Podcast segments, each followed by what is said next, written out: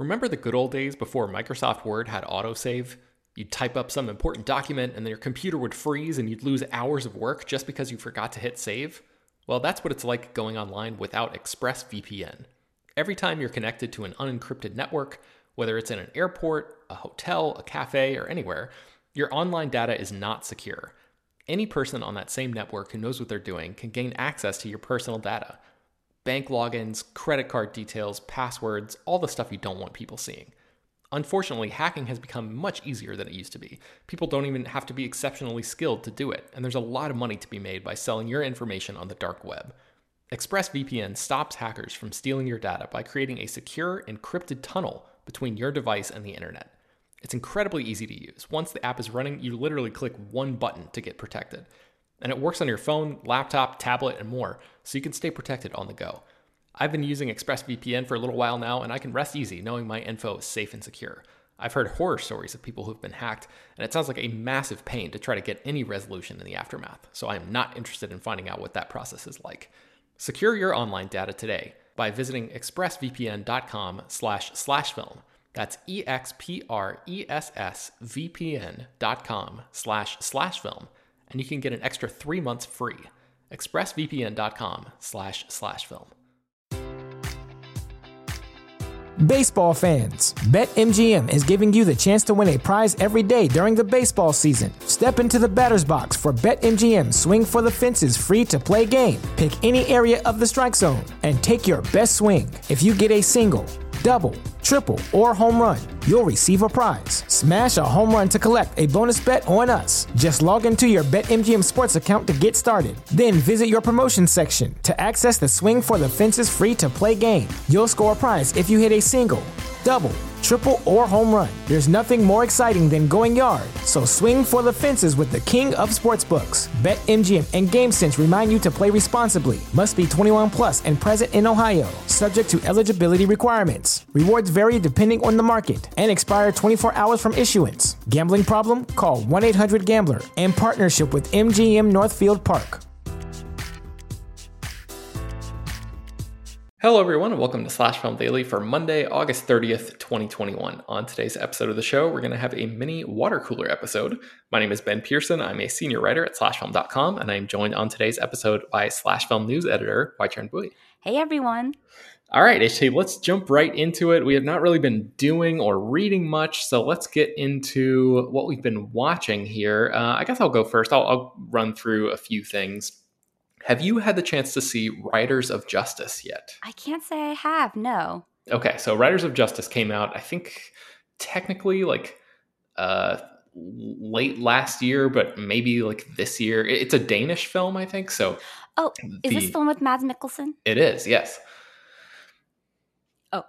Oh. I thought you were going to go further. That's no, all I know is. about I, it. That's all okay. I know is that Mads Mikkelsen is in it. I thought you were going to be like, oh, I have seen this. No, uh, I've seen the trailer for it and I thought, oh, Mads Mikkelsen is in another movie. Good for him. Yeah, yeah. So this is, um, you know, he plays a pretty intense character in this. It's a, like I said, it's a, it's a Danish movie. So the release, I think, got maybe a little, um, you know, by the time it came out here, like who knows what year it's technically classified. But uh, in any case, this movie, I think, is available for rent right now. And um, I would definitely suggest watching this. Uh, it's, it's, I think, written and directed by Anders Thomas Jensen, a filmmaker who I'm not super familiar with, but uh, Mads Mikkelsen plays the lead character in this movie, and he is basically a, I think he's a soldier in Afghanistan or Iraq, and he comes back home when his wife uh, dies in a bombing at a uh, on a uh, public transit, like on a train kind of thing, a moving train, and his teenage daughter survives the crash, and he comes back to sort of like put the pieces of his life together.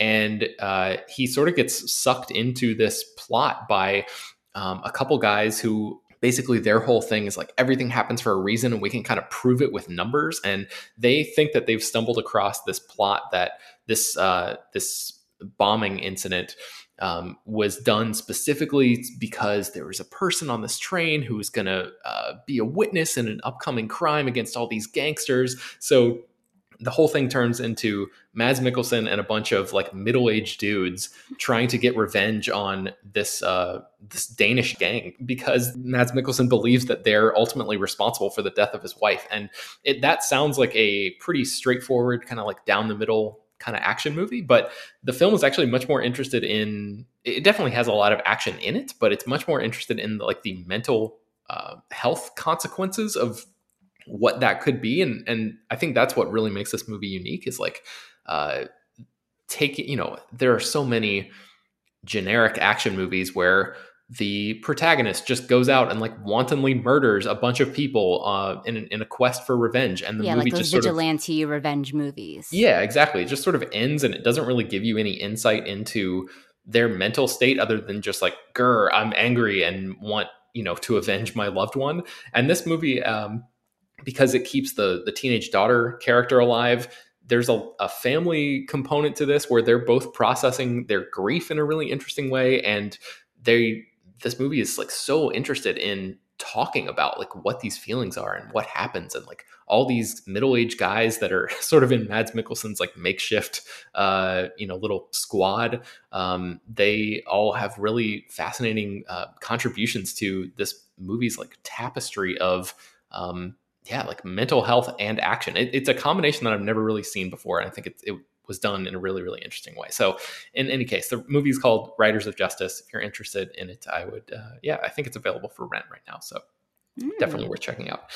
Um, HT, have you seen My Man Godfrey? I know you're a fan of like the uh, old school screwball comedies. I have. I wrote about this on the quarant- quarantine stream way back when. oh wow, I, need to go back and find that article. Yeah, I absolutely love My Man Godfrey. I think it's probably one of my favorite screwball comedies I've seen.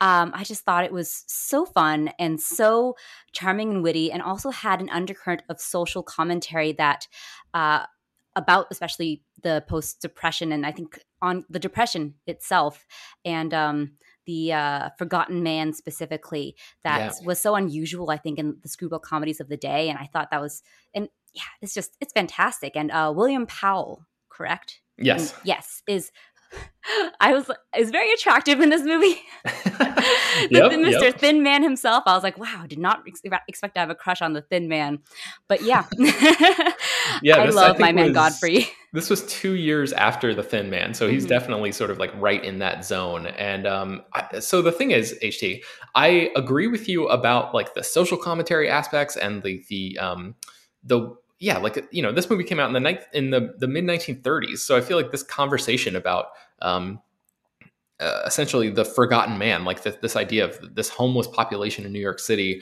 um, was not a conversation that is being had certainly on the level that it's being had today. Um, so there there is something like unique about this film for the time, and I I loved William Powell in this movie. I thought he was great. Uh, Carole Lombard is in it, and she's like Carole. Lombard is in it. She- I, I mean- I enjoy her in it. I know she's she's playing that very typical screwball heiress in that she's incredibly ditzy and incredibly over the top. But I think that the energy that she has with William Powell is perfect. So, Okay, I'm, so- I, am on board with it. I know that you're not really on board with some of the more over the top screwball antics, but um, I think it works out for my man Godfrey. Yeah, that's the thing is like I remember us having a similar conversation about uh, bringing up Baby, where like Mhm. you were like fully on board with that, and I liked you know elements of of that movie, but I think I said something like that movie. There's so much uh, just chaos going on in that film, and uh, if I thought that about bringing up Baby, I was sorely mistaken because my man Godfrey puts that film to shame. This this could basically just be called Cacophony the movie. It is like just people shrieking and uh, man, I mean the the very basic premise is that this this like family of New York City socialites goes down to essentially a dump in New York City and tries to pick up uh, like uh, homeless guys there for For, like, a scavenger to- hunt. Yeah, to check them off a list on a scavenger hunt that they're having. And one of the guys that they get is William Powell, or a character played by William Powell. And uh, you think for the first half of the film that he is actually a homeless guy, but it's sort of revealed, maybe not even halfway through, maybe uh, at the end of the first act or something, that he is actually um, you know, a, a- guy who is of means himself, you know, a, a sort of a socialite, uh, somebody in the upper class of society who has been, um, you know he, he's he's down there sort of like mixing it up with these with these homeless people. He's both been laid low, but also he wants to you know see it from the other side. That kind of yeah, thing. yeah. And so he gets like sucked into this family and their chaotic insanity and becomes their butler. And so the the whole movie is just about the the relationship between the youngest daughter of this family who is like obsessed with this guy and him just sort of like looking at this family kind of from afar and and from the inside as well, just like uh, judging them a little bit, but also, um, yeah, the, the, movie does really make some interesting points about um, about class and things like that. So it, yeah, the way I see it is that it's it's satir- it's basically satirical, like especially yeah. the way that it depicts the socialite family. That it's it it's always laughing at them or pointing at them in some way, and I think that that's very intentional and that's how i kind of that's why i'm very much on board with the the utter chaos of this film because it's very much about how the rich are ridiculous and yeah. um, i think that it all works together and i think too that uh, william powell and carole lombard have a chemistry that sometimes is like in screwball comedies it's almost more of a almost hostile like fractious chemistry yeah. but mm-hmm. they actually have some kind of affection beneath all of that you know, back and forth, push and pull. So I'm on board with it. My favorite screwball comedy. I'm just going to say it here. Wow. Okay. Well, that's a strong statement, HT. Um, I, I just would say that uh, that Carole Lombard is obsessed with William Powell's character and like proclaims her love for him. Uh, often, frequently throughout this movie, like basically at every chance she gets. Um, but I never really got the sense that he was like romantically into her because he never really establishes him that in the movie and and I guess he's trying to be proper because he's he's like actually uh, interested in doing a good job as this butler, mm-hmm. uh, you know, in this butler function, which I thought was interesting. Um, anyway, the, the movie is, I would say, worth watching, especially for like the historical significance of it, because um, it, it's widely considered to be like one of the best uh, uh, screwball comedies. But um, man, I just, I had some trouble, uh, you know, pushing through the cacophony to to get to the um, the good stuff that's sort of buried underneath the surface there. So that is my man Godfrey. It's streaming on the Criterion uh, collection or Criterion channel, channel. right now. Yeah. Um, and one of the other things I watched is called uh, Happier Than Ever, which is or Happier Than Ever colon a love letter to Los Angeles, which is a new concert film that is coming out on uh, Disney Plus very soon, I think within the next few days. Uh, and it's um, Billie Eilish performing from the Hollywood Bowl in LA. And it's her doing her new album, which I think is called Happier Than Ever. Uh, she's performing this album completely front to back, like every song in order. And, um, you know, I, I, we were talking about this right before we started recording HT that you and I are like not uh, full on Billie Eilish fans. We're sort of like, um, casual listeners. Yeah, casual listeners, exactly. Uh, so I, I, wonder how you know people who are obsessed with her music would react to this. I I came away being like, oh, this was like a fun little movie. It's like just over an hour, and um, the, the sort of interesting, uh, almost like framing device of the film is that. Um, Robert Rodriguez is one of the directors, by the way, and and um, Patrick Osborne, I think is his last name. He directed Feast, that short film um, that was in front of uh, the, the Pixar short film about the dogs. Uh, this was a few years ago. Um, but yeah, these two guys like co-directed this movie, and in addition to all of the concert stuff and the, the typical like performance ele- uh, elements that you would expect from a movie like this, there's also um, images of Billie Eilish walking around through LA or driving around you know, past all of the sort of most famous, uh, iconic landmarks and things like that. But it's not really her. It's like a rotoscoped version of her, like an animated version of her, where she's the only thing that's animated in a otherwise live action shot. Oh, um, interesting. Um, and yeah, so the look of it is really cool. I just wish that that part of it added up to a little bit more. There is some of you know in between songs you'll hear some of her narration. She's talking to the the viewers and explaining why she loves the city and um, different things like that. But there's not really much meat on the bone there, and I wish that they would have gotten a little deeper. Uh, it all feels super surf- uh, surface level, which is great if you're just wanting to throw it on and listen to the music and like watch the performances, which are um, you know, really good. Like she's an incredible performer. Um, so it, it, works on that level. I just wish that the um, this sort of quote unquote extra stuff was a little bit more interesting. So happier than ever is coming out on Disney Plus um, pretty soon. So you can like put that on your radar if you're a Billie Eilish fan. Uh, and then finally, one last thing I wanted to mention is a film called The Package that came out in 1989. So this is streaming on Amazon Prime right now. I'm going to look this up because I know that it is uh, disappearing from Amazon Prime Video like incredibly soon. So uh, yeah, as we're recording this, it leaves Amazon Prime in 10 hours. So uh, basically, if you're listening to this the day it comes out, you can watch it tonight on Amazon Prime, and that's kind of like your window, basically. Um, so I just wanted to, to give a quick shout out to this movie because I had never heard of it before, and I love this film. Andrew Davis, who directed The Fugitive, directed this movie. It came out in 1989. It stars Gene Hackman and Tommy Lee Jones, and it's uh, set during the Cold War, and it is basically a um, a movie where uh, Gene Hackman plays a sergeant, and the opening of the movie takes place in uh, Berlin, and there is this whole thing with the Cold War going on, these, these sort of um, peace talks between America and Russia, and everything seems to be on the brink of uh, actual real peace happening. And then something happens, and Gene Hackman's character witnesses something, you know, go wrong, an assassination attempt kind of thing, and he gets pulled into this. Uh, this larger conspiracy, and he has to transport Tommy Lee Jones' character from uh, Berlin all the way back to the United States, and then Tommy Lee Jones ends up escaping, and uh, it's basically Hackman versus Tommy Lee Jones in like a cat and mouse kind of thing as he they're like going across the country and trying to figure out what the hell is going on with this grand conspiracy, and it is super well done, and you know the kind of movie that feels very very similar to the Fugitive. So if you love The Fugitive, and you should because that movie rules, and it's just like one of the you know completely down the middle like serviceable uh, thrillers that is like a four quadrant, like everybody can love it kind of thing. You can find something great to love about that movie.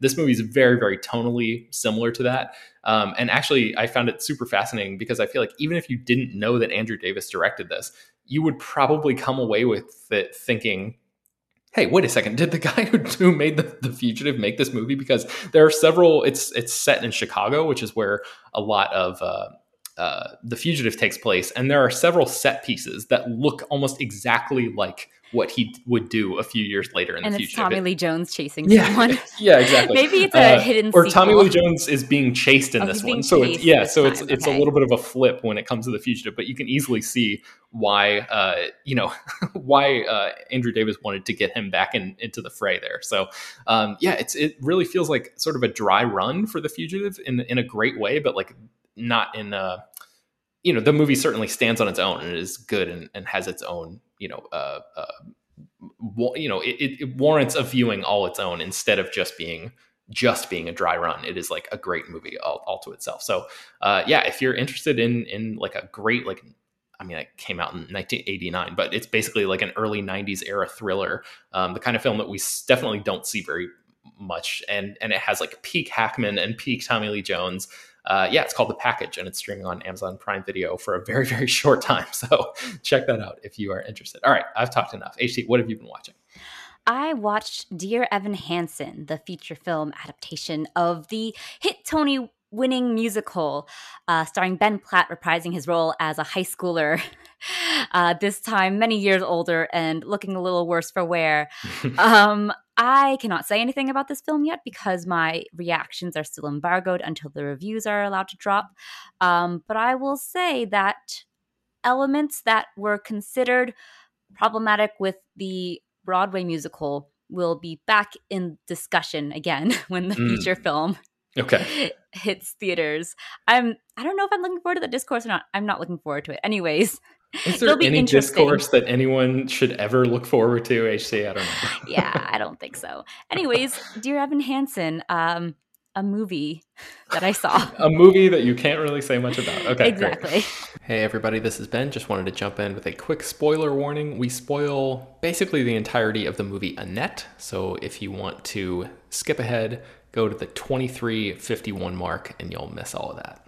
Yeah, I look forward to having a, a more in-depth conversation about that once the embargo is lifted. Uh, but a, a movie that you can talk about uh, full-throatedly, if you wish, is Annette, which is a, a new movie that I've talked about in the past. Um, It's streaming on Amazon Prime Video right now. What did you think about Annette? It's a very strange film, and we haven't actually talked about it face face to face, quote unquote, in this mm-hmm. digital podcast realm. We've kind of chatted about it over Slack, but um, you kind of warned me ahead of time that it was a very odd film, and I went into it with those expectations, and yet I was still blown away, I guess, by how strange and brazenly weird it is, and I do have to admire it for that. Uh, this is the new film by directed by Leos Carax. It stars Adam Driver and um, and Marion Cotillard. Uh, Adam Driver is a stand-up comedian, a deeply unfunny stand-up comedian. Yes. Um, and Marion Cotillard is an opera singer. Uh, the two of them, who are lovers and husband and wife, and give birth to a young puppet named Annette who um, is the love of their lives until uh, Marion Cotillard's character uh, dies in a tragic accident, quote unquote, and uh, haunt chooses to haunt Adam Driver's um, character through their child Annette, who miraculously has uh, been given the gift of her her mother's voice mm-hmm. and becomes this magic singing sensation. It's um, I don't um, I watched it two days ago, and I'm still trying to figure out how I feel about this film because I I I think it's it's so bizarre, and I I admire and and think it was so think it's so brave and bold for doing something as strange as this, especially in a musical where you expect certain things to certain structures to be upheld. Mm-hmm. And I do think that Annette almost plays out like uh, a couple of people who've, who've never made a musical before, who don't have any ideas of the rules, see a an Andrew Lloyd Webber musical, for example, and they're like, "We're going to do that," and it has some of like the the majesty and the grandiosity of a musical, but in this very quirky, eccentric way, um, and almost has some Shakespearean type of of grand grandiosity to it too. So I, I guess I liked a lot of elements of it. I especially loved the performances, even though I'm not on board the Adam Driver is hot train. I have half the movie I spent it, and I was like, I don't understand why so many people think that he's hot. I understand that he's very charismatic, and I think he's a talented actor. But I was like, half of it, I was just like, yeah, I don't know. Anyways, he's very talented. He, he gives a great performance in this. I think, um, uh, what's his name, Simon Helberg yeah. is fantastic in this. He really is. He, he has really a very small role but like most people would probably know him from the big bang theory mm-hmm. and i i certainly did and sort of like wrote him off and then i saw him in this i was like oh wow. Like he can he can actually uh you know yeah. hang with these these other you know sort of more a-list performers. He honestly gives i think one of my favorite performances out of the movie and a scene that i think is one of my favorite scenes. I'm probably going to argue for it for our, our best movie moments of the year because I absolutely love that scene. I don't know if you know what I'm talking about, but it's the conducting scene where he's talking about his relationship with with uh, Anne. Mm-hmm, mm-hmm. Uh, the one that's uh, all in one take as yeah. it spins around him. Oh, yeah, God, it's it's just it's breathtaking. I love that scene. So I, there's a lot of parts of Annette I liked, but it was so baffling to me that I couldn't just completely digest it.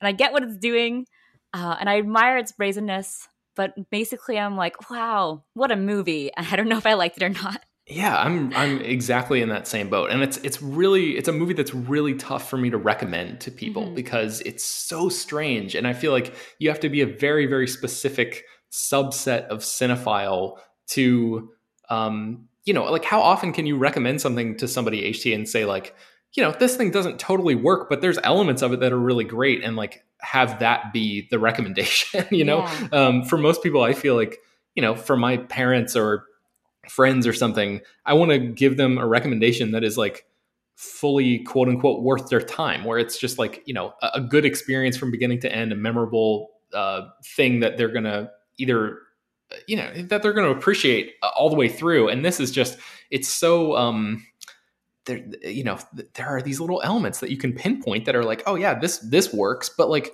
even the music which is by sparks who i don't think we said yet um, mm-hmm. which is the the band that uh, edgar wright profiled in that documentary the sparks brothers earlier this year and this is their first musical and it, does, it does sort of feel that way uh, even the music like the sparks pop music the the actual you know the music that they've spent their career making um, is really catchy and interesting. And in this movie, I feel like the songs are not that great, which is kind of surprising. Yeah, this, it's, I remember reading up that Annette was meant to be like it started off as almost a visual album from Sparks, and that's how the project began. They were talking, they were thinking about making this a visual album. They teamed up with Leos Carax, and then it became like a full fledged feature musical. And I feel like I can see the beginnings of that, where it's like this strange conceptual visual album, uh, which I like. I mean, I feel like I like the, the, the concept and how ambitious it is, but it just doesn't land for me in an emotional way. Yeah, that yeah. I connect I, I think, with it. I think the final scene, once you or once I got got over the weirdness a little bit of what happens at the very very end of the movie, which I guess we don't need to spoil here. Um, that scene works better for me like in retrospect like oh this is where the whole thing sort of comes together and i like really now understand why this movie was as strange as it was and like all of the messages that sparks and, and leos carax are trying to get into all crystallize in an interesting way at the very end but i was so like put off by the um by the weird style of it, it yeah. you know in the moment that i i had that same reaction as you. Like I, am not emotionally connected to this to this while i'm watching it. And it's only afterwards where i'm like oh okay like i i appreciate this now but i didn't really like it i guess. Yeah so our our uh, our um synopsis our summary in summation an interesting film. Yes, yes, definitely one of the most singular looking films, uh, singular films of this year. Yeah, yeah, yeah, for sure. So that's on Amazon Prime Video if you want to check that out. Uh, what else have you been watching, HT?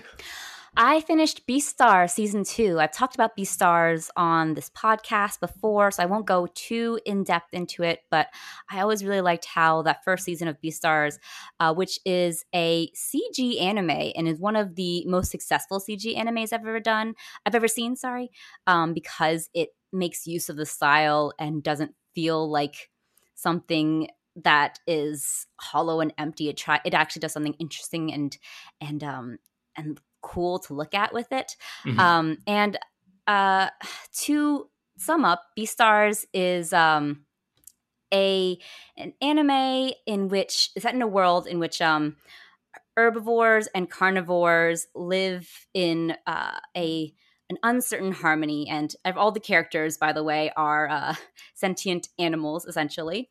Just think of it as like Zootopia, but more sexual.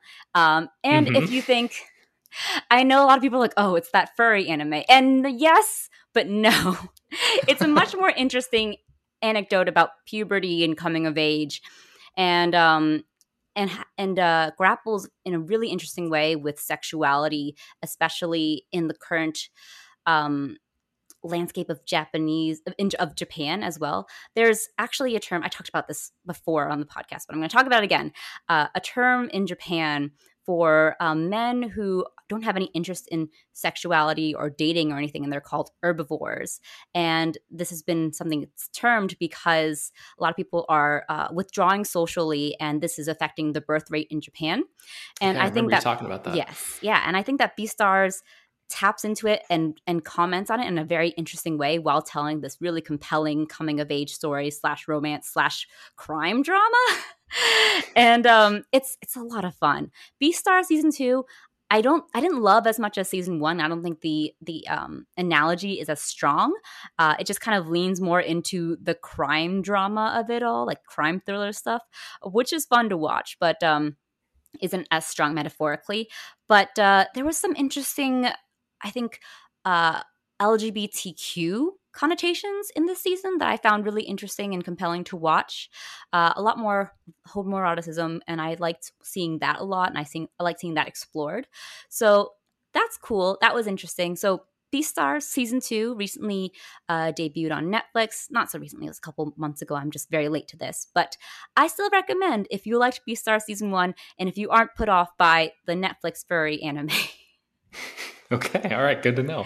And then uh, there's one more thing too that you've been watching. Yeah, right? I've been watching Evil. I haven't talked about this on the podcast yet, and I, I think a lot of people have talked about. I were you one of the ones who, were, who watched it? I, I have not seen this. I know Jacob is a fan, and I think I think maybe did you not talk about it when you first started? Maybe you like watched the pilot and I watched the pilot and I was like, "This is interesting." I think it's my first time like fully talking about it, but I I finished season one because uh, it's all on Netflix, and I uh, got really into it. and I was kind of taking it a little bit week by week kind of thing. Um, but I really like it, um, and uh, I I mean, I'm, I'm honestly, yeah, shocked that this is something that made it to primetime TV on CBS, no less. Uh, and I think that it's very, it suits the streaming platform better. It's now a Paramount Plus original, and I think that being on a par- on a streaming service and having more free reign to do whatever they want will uh, allow for them to go unhinged. But they got pretty unhinged in that first season, which I was very surprised at. And um, yeah, I liked it, and I'm I'm very happy with that first season and how it just kind of stuck to its guns and uh, kept doing such interesting, innovative things for a procedural about demon hunting, essentially. So. yeah, that's Evil season one available to stream on Netflix. I will probably maybe uh, there's so many streaming services out there, Ben. Should I get Paramount I know Plus? that's what I was gonna say because I, I I feel like they have a, a, licensing deal for that first season on Netflix, but mm-hmm. all the subsequent seasons are probably gonna just end up on Paramount Plus. So I was gonna ask if you were gonna subscribe. I think I'm gonna have to. I need to find out now what happens on um on Evil season two, which is currently airing on Paramount Plus and uh, all the Star Trek shows are on there now. There, Star Trek is going to be leaving Netflix soon, so I need to actually probably just get a Paramount Plus subscription anyways. So uh, that's another one I'll be picking up. Uh, the only one I don't have yet is Apple TV, um, so I'm still missing out on all the Ted Lasso discourse, which oh, I'm, wow. I'm a little sad at. Yeah, I mean the uh, I guess one thing I I didn't list on the things that I've been watching was Ted Lasso, and the most recent episode which came after the I think one I think there's like it's been two episodes now since the Christmas episode, which everybody was like raving about. I think the most recent episode, which is episode six of season two of Ted Lasso, is maybe the best that the show has ever been. I, I, was not as enamored with that Christmas episode as everybody seemed to be. Um, people were saying that it was like one of the best episodes of television of all time. I'm like, whoa, whoa, whoa, whoa, whoa. Let's let's pump the brakes just a little bit here. Um, but man, that that most recent episode of Ted Lasso was really great. And yes, I hope it um, I hope it rises above the discourse because the the conversation around the show has been a little exhausting. Recently. I was about to ask you, Ben, what do you think of all the the Ted Lasso backlash? Because I have no idea what any of the backlash and like the back and and forth is just because I've been removed from it. But do you think it's just a reaction to its, you know, positivity and stuff? I mean, I think I think there is uh, I have not read like uh, all of the the takedown pieces that people are probably using to sort of buttress their arguments um, in, in, this loud conversation. Anytime, almost any time, HT that I see a, that a big argument is happening online, I almost always just like refuse to engage with it. You know, and i always thing to do. Yeah. I always feel like i'm i come out better in the end for not not even like wasting my time digging in. But i i think you know part of it is the show I think won the most number of Emmys for or Emmys for a, a new comedy, um, like right out of the gate. And so it's a show that has a target on its back, and uh, I think a lot of people are just like interested in sort of saying, "Hey, you know this thing you love, it's not as great as as everybody says," uh, which is an impulse that I understand, even though I, I don't really care for it very much. Um, and and but I think there are some genuine issues with season two in terms of the pacing of it so far, where and and so it, as as with so many things online, the nuance tends to be lost. You're either in one camp or you're in another. I feel like there's just no room for saying like, hey, I really like this show overall. I love you know so many elements of it, but I feel like there's you know they drop the ball a little bit when it comes to uh, the pacing and the timing and like uh, continuing playing out the story in a way that feels uh, organic over the, from episode to episode. It's like they'll drop plot points entirely for one or two episodes and then just pick them back up as if nothing happened. And I've seen a lot of people saying like, oh, people just like forgot how to watch serialized television and like watching the show week to week has just proven that people have forgotten how to watch TV. And like, I, I don't really agree with that uh, that stance because I I think you can watch things week to week and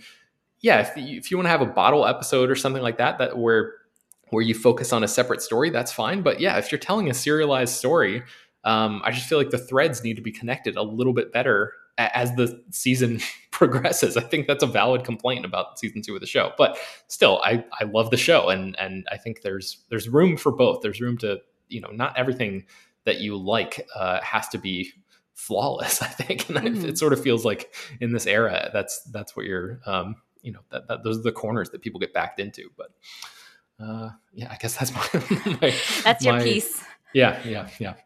Uh, all right. Well, yeah, Ted Lasso is on Apple TV Plus, and HT. I, I, really like. I don't know if you're gonna end up subscribing to that service, but um, maybe if the show, uh, I don't know, maybe maybe if it comes out on DVD or something and or Blu-ray, yeah. and somebody will Buy gift it to you. Or, yeah, um, I, I, hope you get a chance to check it out because I'm I'm very interested in what you have to say about that show, and and uh, there's a bunch of other good stuff on Apple TV Plus too. So, uh, Yes. All right. I think that's going to do it. That'll that'll do it for today's episode of Slash Film Daily. Uh, this podcast is published every weekday, bringing you the most exciting news from the world of movies and TV, as well as deeper dives into the great features you can find on the site. You can subscribe to the show on Apple, Google, Overcast, Spotify, all the popular podcast apps. Send your feedback, questions, comments, concerns, and mailbag topics to us at peter at slashfilm.com. Make sure to leave your name and general geographic location in case we mention your email on the air. Don't forget to rate and review the show on Apple Podcasts. Tell your friends, spread the word. Thank you all for listening, and we will talk to you tomorrow. Baseball fans, BetMGM is giving you the chance to win a prize every day during the baseball season. Step into the batter's box for BetMGM Swing for the Fences free to play game. Pick any area of the strike zone and take your best swing. If you get a single, double, triple, or home run, you'll receive a prize. Smash a home run to collect a bonus bet on us. Just log into your BetMGM Sports account to get started. Then visit your promotion section to access the Swing for the Fences free to play game. You'll score a prize if you hit a single, double, triple, or home run. There's nothing more exciting than going yard, so swing for the fences with the king of sportsbooks. BetMGM and GameSense remind you to play responsibly. Must be 21 plus and present in Ohio, subject to eligibility requirements. Rewards vary depending on the market and expire 24 hours from issuance. Gambling problem? Call 1 800 Gambler in partnership with MGM Northfield Park.